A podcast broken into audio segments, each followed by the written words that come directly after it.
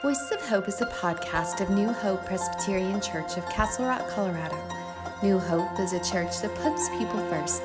You can listen to our sermons and podcasts on iTunes, Spotify, Google Podcasts, and any other popular podcast platforms.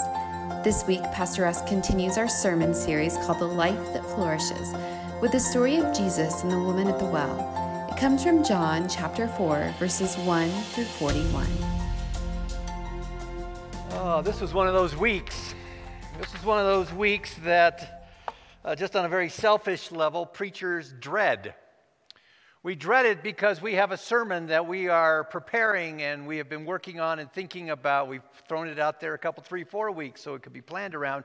And then the events of that week come up and you begin to wonder is this even appropriate for a week like this? And sometimes it's not. Sometimes it turns and uh, for instance, when, when 9 11 occurred, we threw everything out and just had to pivot. Everything we had, as good as it was supposed to be, wasn't speaking to the moment. Same thing with Columbine. I remember one of the first uh, Zimbabwe Sundays that we had. We were in the other sanctuary as the sanctuary, and it was one of those times in the front range where it decided to dump a boatload of snow that night. And we had all of about 15 people who showed up.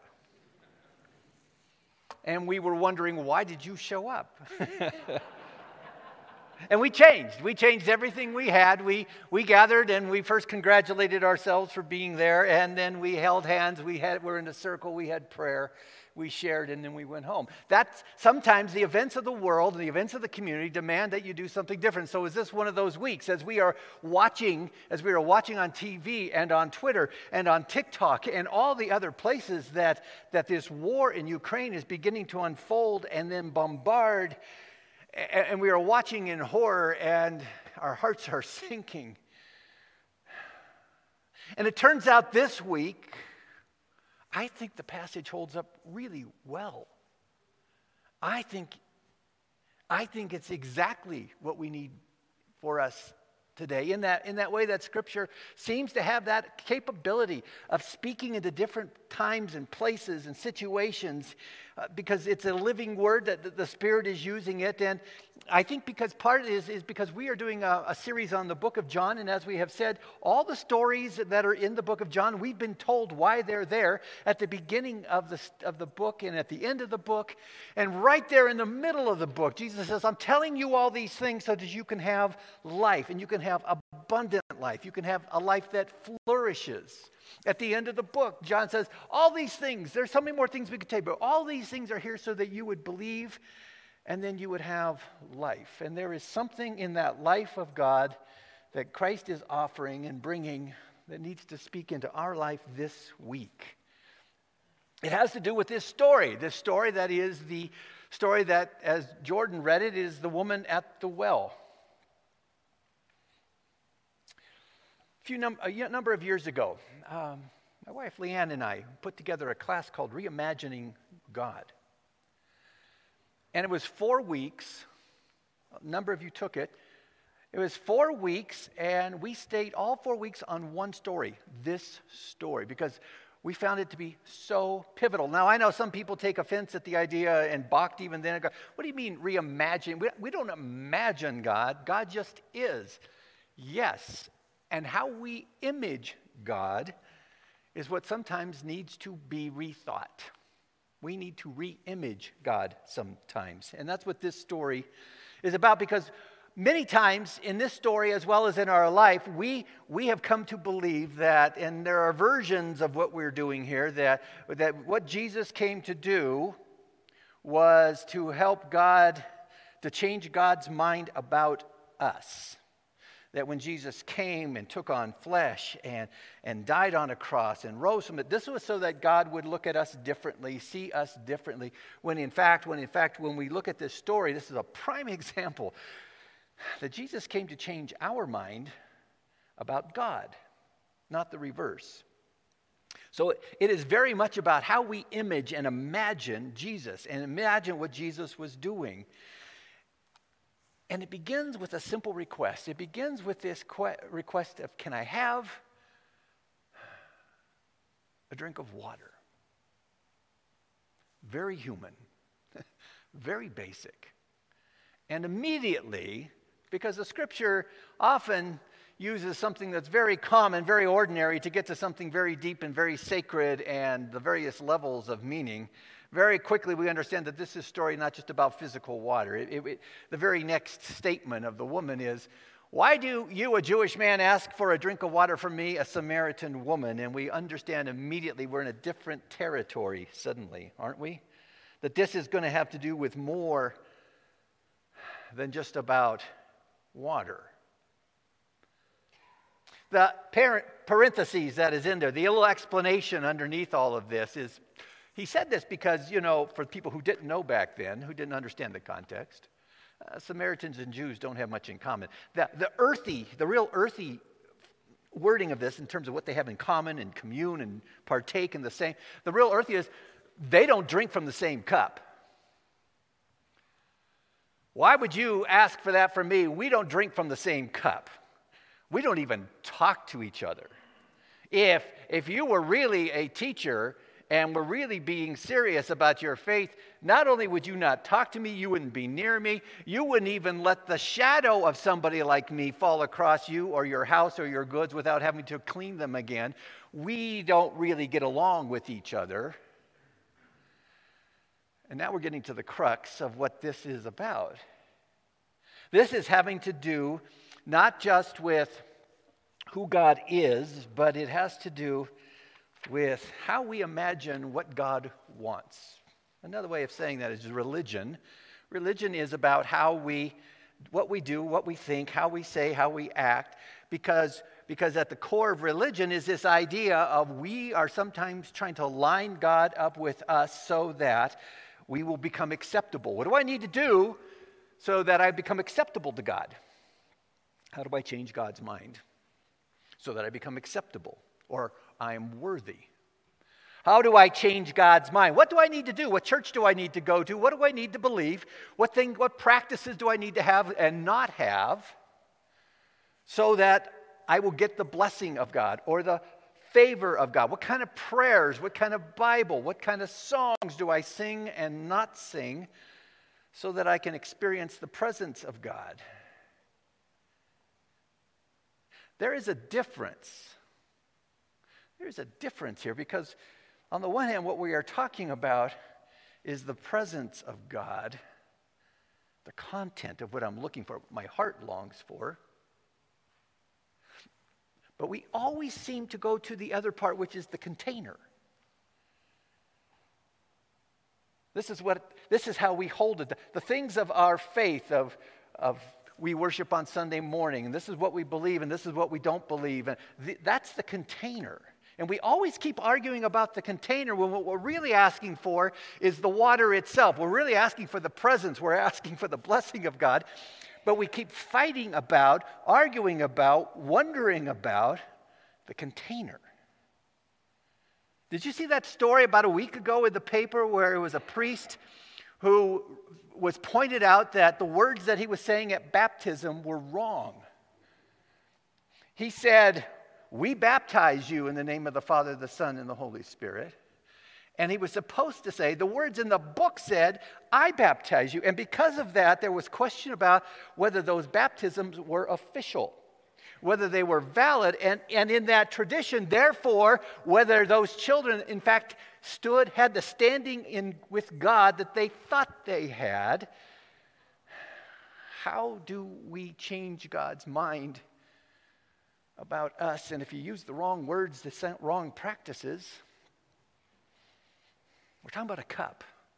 We, we'd laugh at that, but look how many times we have divided over this table in the church. You, we have said before that there are over 10,000 different denominational affiliations and groupings and fellowships. In America alone, it's over 30,000 in the world. 10,000 reasons why we can't sit at the same table. It is unacceptable for people who cannot take from the same table, worship in the same place. We understand that. It's just our own version of it. And the question that this woman is raising, this question is, is so wait a minute, you were doing it all wrong. The cup that you drink from and the cup we drink from is different. And then she, she makes the point a little sharper when a little bit later in the story she says, listen, our ancestors worshiped on this mountain. Yours worship down in Jerusalem. Which one's right? Which is the right one that's going to get God's favor, God's blessing? How are we going to change God's mind about us if we're not doing it correctly?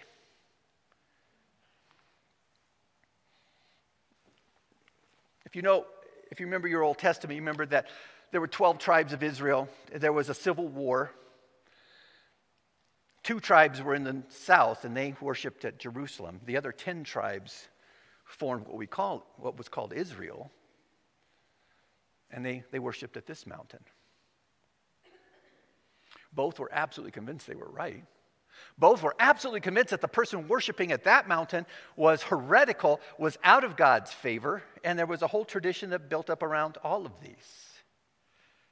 So, Jesus, you seem like a smart guy. Which one's right? And Jesus' response was pretty telling. Jesus' response was, You're asking the wrong question.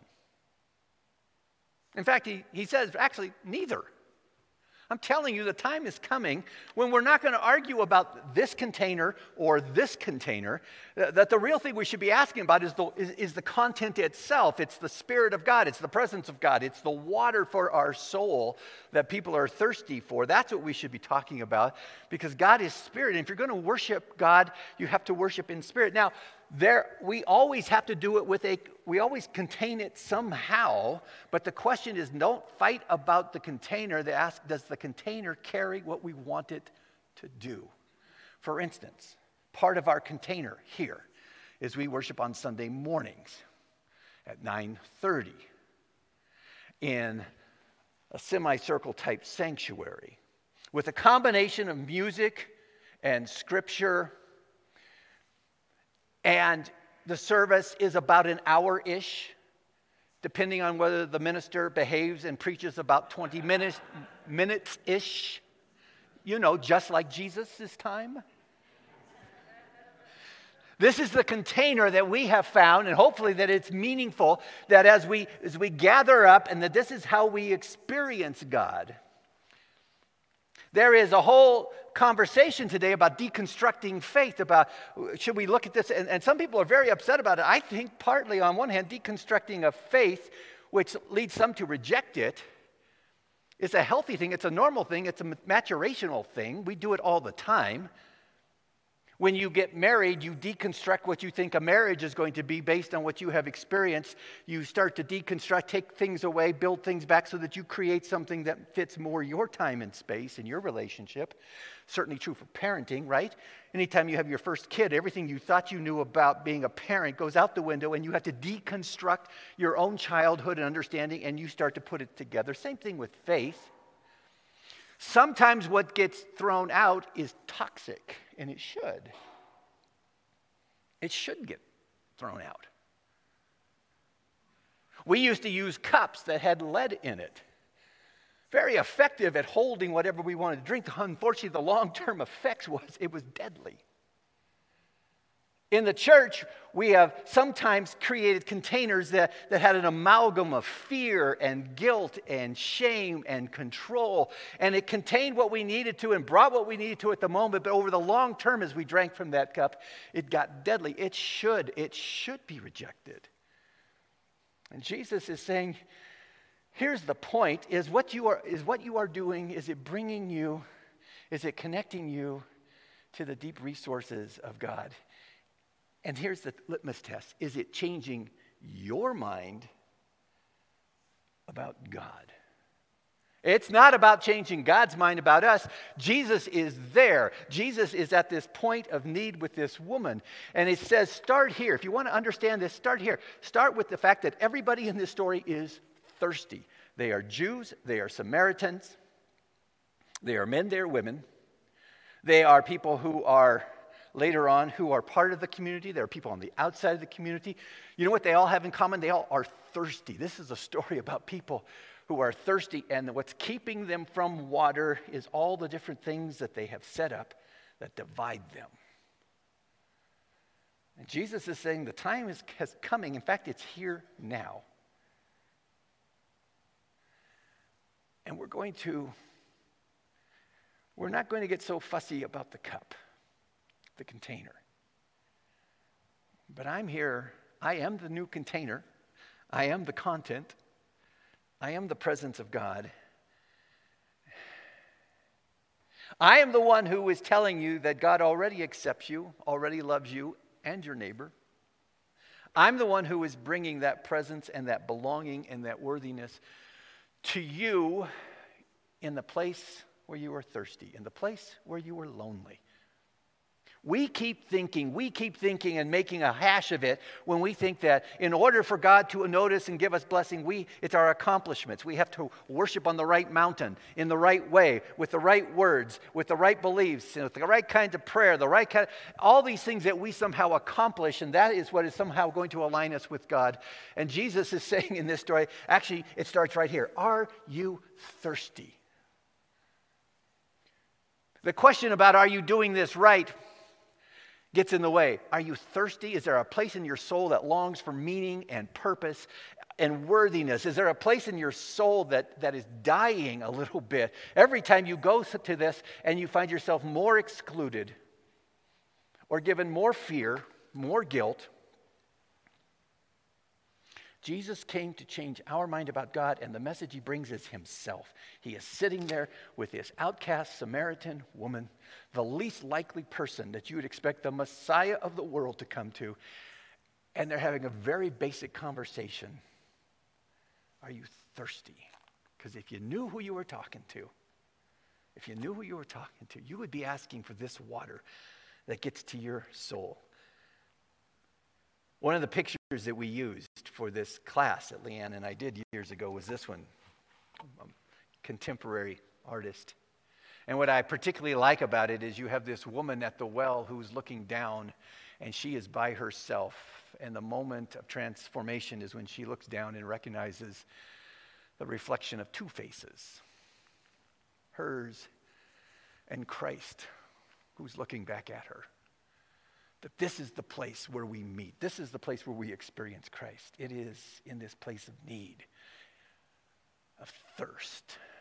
So this morning, before we go any further, are you thirsty today? Because Jesus is there and offering a different way to live with a different reality, to see God differently, with an invitation to receive what has been given and to offer ourselves to the one who's been offered to us. In the next few moments, Randy and Leanne are singing a song, and there's images and the words. It gets to right to this. And as you were listening and seeing and watching, may I invite you to ask yourself, where today are you thirsty?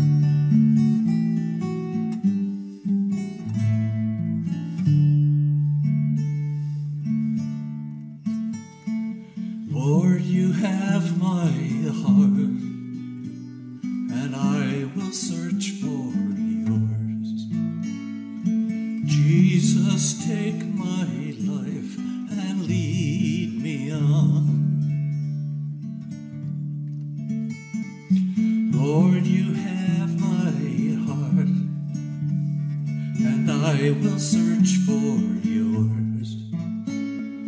Let me be.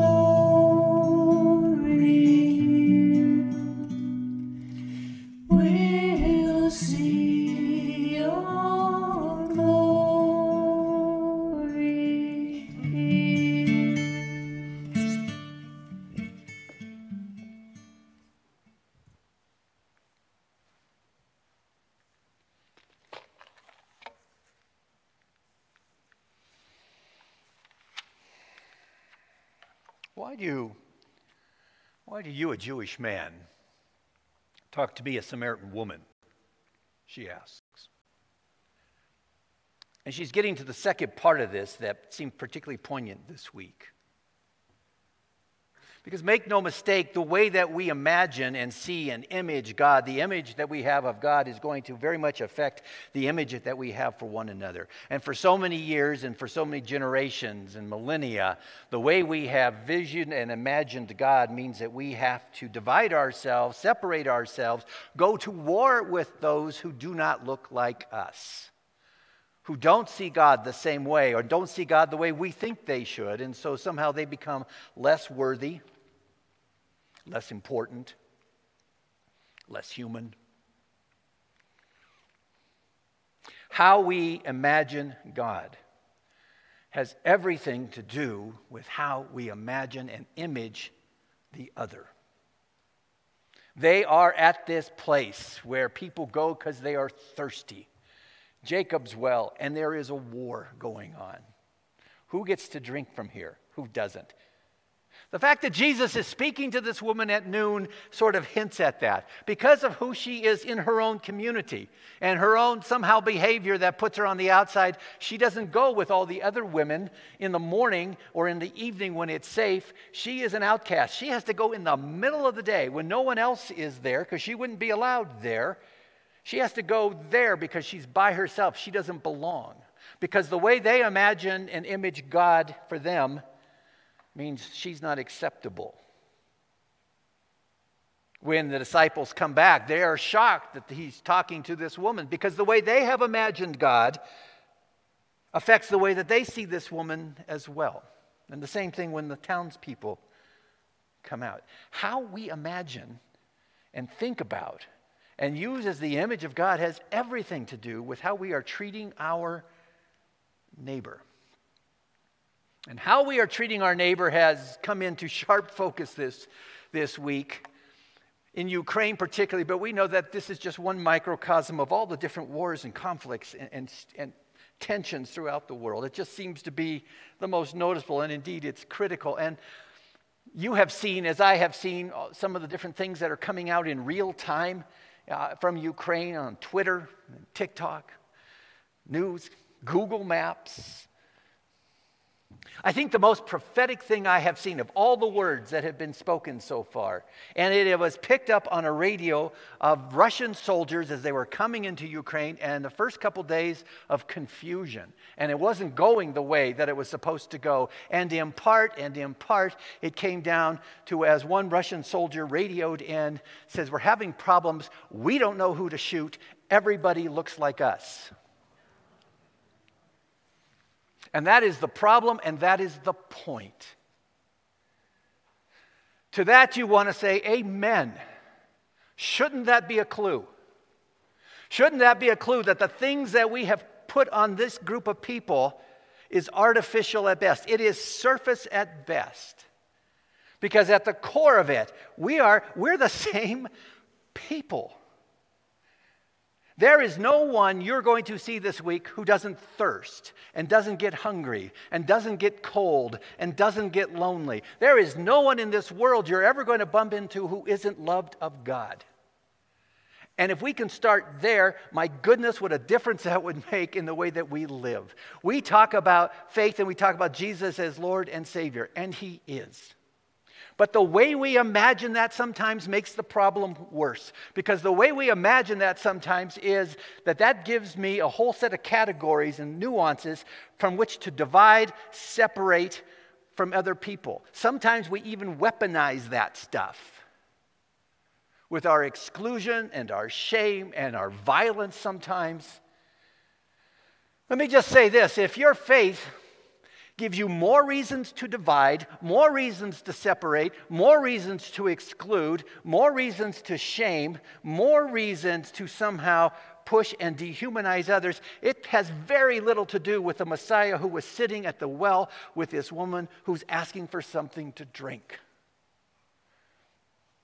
If it is, and if, as it should, if our faith and our religion gives us more reasons to see how we are connected to this other person and a deeper connection of who we are, if it gives us more reasons to find union and reconciliation, then, then we have something to do with the person who's in this story. We have something to do with why we say that Jesus is the Savior of the world, because Jesus is giving us not only just a different way to look at God, but a different way to look at one another. And my God, don't we need that? Isn't there that hunger and isn't there that thirst? Isn't there that yearning for some place where we can gather?